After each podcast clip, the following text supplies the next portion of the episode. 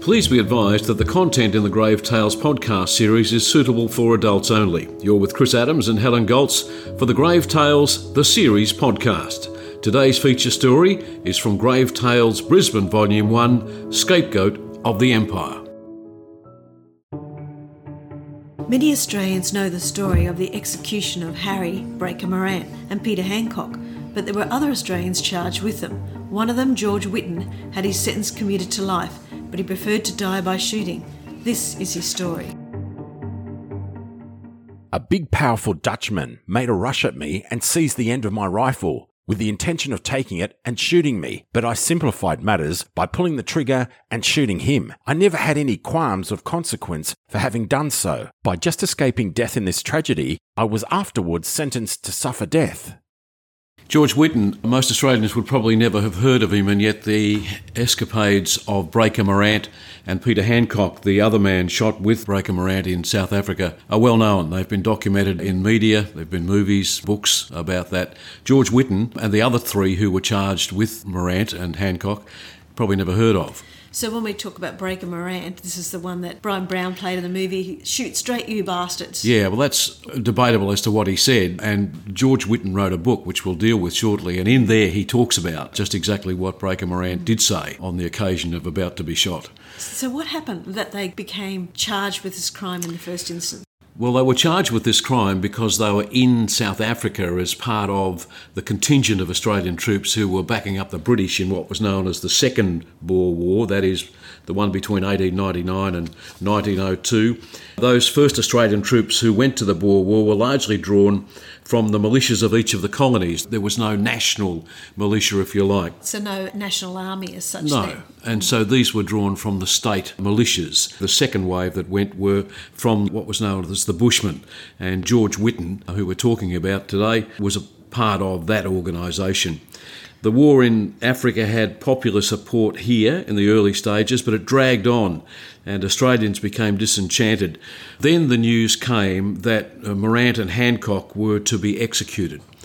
They were to be executed because the British had said they took it upon themselves to execute Dutch, that is, Boer soldiers. So there was Morant, Handcock, Witton and three others charged. I understood that they were ordered by their superior to shoot those prisoners. Well, this is what the whole argument came down to, and there were numbers of trials, and eventually Witton and the other two were taken to Pretoria where they were locked up in the civilian jail.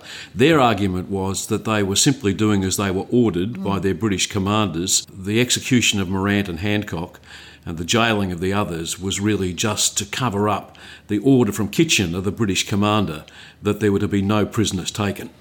It's sad though when you think about it. I mean, here's a guy from the bush, George Witton, and the men he met in his body of soldiers over there fighting for king and country, obeying orders, and then they're executed. Yeah, it was an ugly time in that conflict. Most of the deaths occurred when the Boer War had become mainly a guerrilla conflict between British and Australian mounted troops and the Boer irregulars, in other words, blokes who would be farmers one day and soldiers the next. Mm. The war for Australians was characterised by long rides, often at night, followed by dawn raids on a farm or a settlement, and the rounding up of the inhabitants there, usually women and children, who were put into what you might call concentration camps. Mm.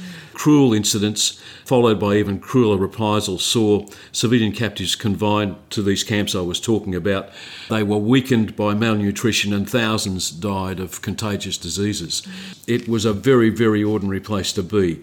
Witton, as you said, was used to riding horses, grew up down Warrnambool Way in Victoria, and he, like the others, was probably fairly sick and tired of what was going on. And then came this charging of them and them being sent to Pretoria. It should be said that when they went to Pretoria or were sent there, there had been no decision about what would happen as a result of the charges. When they were in the jail, 26th of February 1902, just after 8 o'clock in the morning, and this is Witton describing what happened at that time in his book, he says a warder came to Morant and informed him that he was required at the governor's office, that is, the governor of the prisoner's office. He walked over and in a few minutes returned. His face was deathly pale. He looked as though his heart had already ceased to beat. I exclaimed, Good God, Morant, what's the matter? Shot tomorrow morning, was the reply. This is what happened. Handcock lined up next for the governor's office and the same news that they were to be shot the next day in the morning. Witton was also ordered to be shot, but at the last moment, that death sentence was changed to one of life in prison. The news delivered, Witton writes to him by the governor of the prison. He said, Lord Kitchener, who was the British commander, has been pleased to commute your sentence to penal servitude for life. Well, Kitchener may have been happy too, but Witton certainly wasn't. He writes that he was resentful because his death sentence had been commuted, and he said, I felt that death a thousand times would be preferable to the degradation of a felon's life.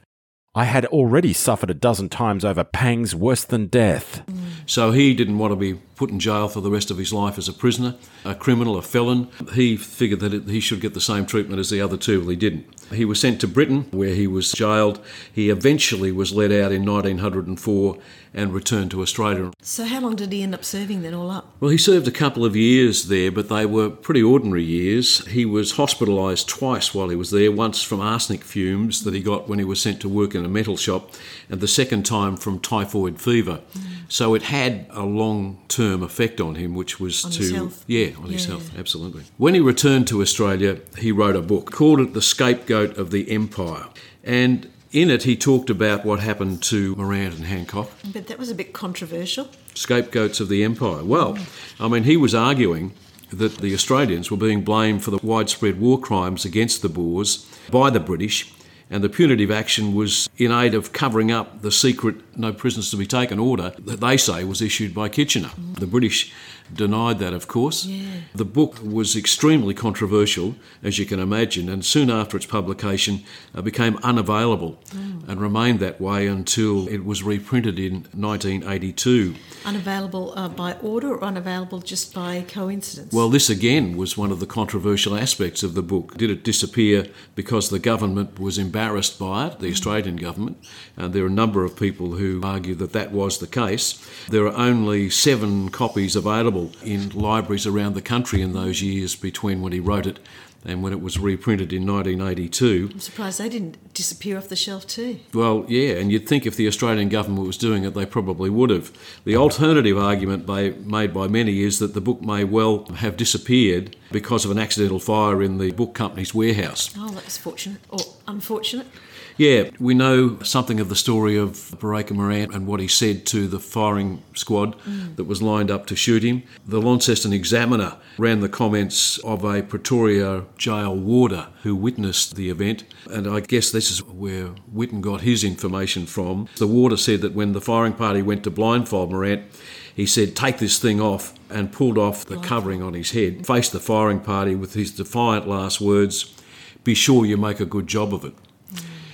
It's interesting that I've thought about that a lot as to why he would say that. There are other people who suggested too that part of the problem that Morant and Handcock and Witton and the others had was that they had taken action against some Australian troops who'd not done the right thing in a number of areas, mm. too many to go into now, and that those soldiers that they had confronted then went to the British and, and said, here's what's going on with the troops and killing of war prisoners. Mm.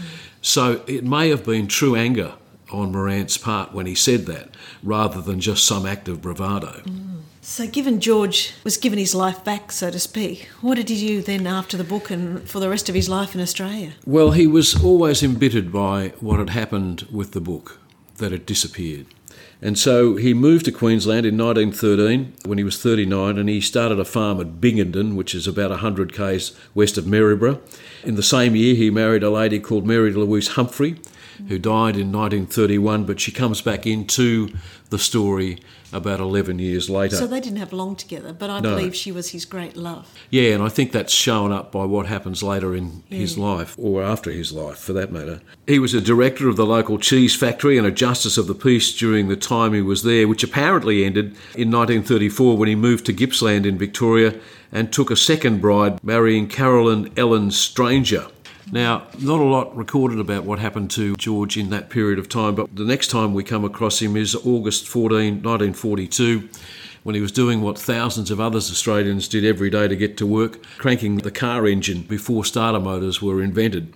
So that's where you stood at the front and you turned Yep. that lever around, a circle That's to get it. it started. Yep. Right. Uh, he suffered a heart attack while he was doing that, and he died in a private hospital in Camberwell. That's the suburb where his address was listed. He was 68 years old. And Carolyn outlived him. And for reasons that we didn't understand for a long time, George was cremated at Fawkner Cemetery in Victoria, and his ashes were taken to Brisbane and interred with the grave of his first wife. Never quite understand why that happened. But we did find out, thanks to our readers, it was George's great niece, Jennifer Witton Sands, who got in touch with us and told us that Mary had died when the couple was still relatively young and very much in love. And George had always intended to be buried with her. And that marriage that he had to Carolyn was short lived. And Mary was the love of his life, and the grave was always intended for both. So they rest together now in the cemetery. His grave fell into disrepair for a little while. uh, didn't have any real recognition that he was there uh, until uh, they came along, and, and so did the army. That's right, but thanks to Jennifer and her husband Paul, they actually organised for a commemorative plaque from the Australian Army for George's service, and that's now on the headstone. So Mary and George are buried there together in. Lutwyche Cemetery, which is on Gympie Road in Kedron in Brisbane, if you want to go and pay your respects to George.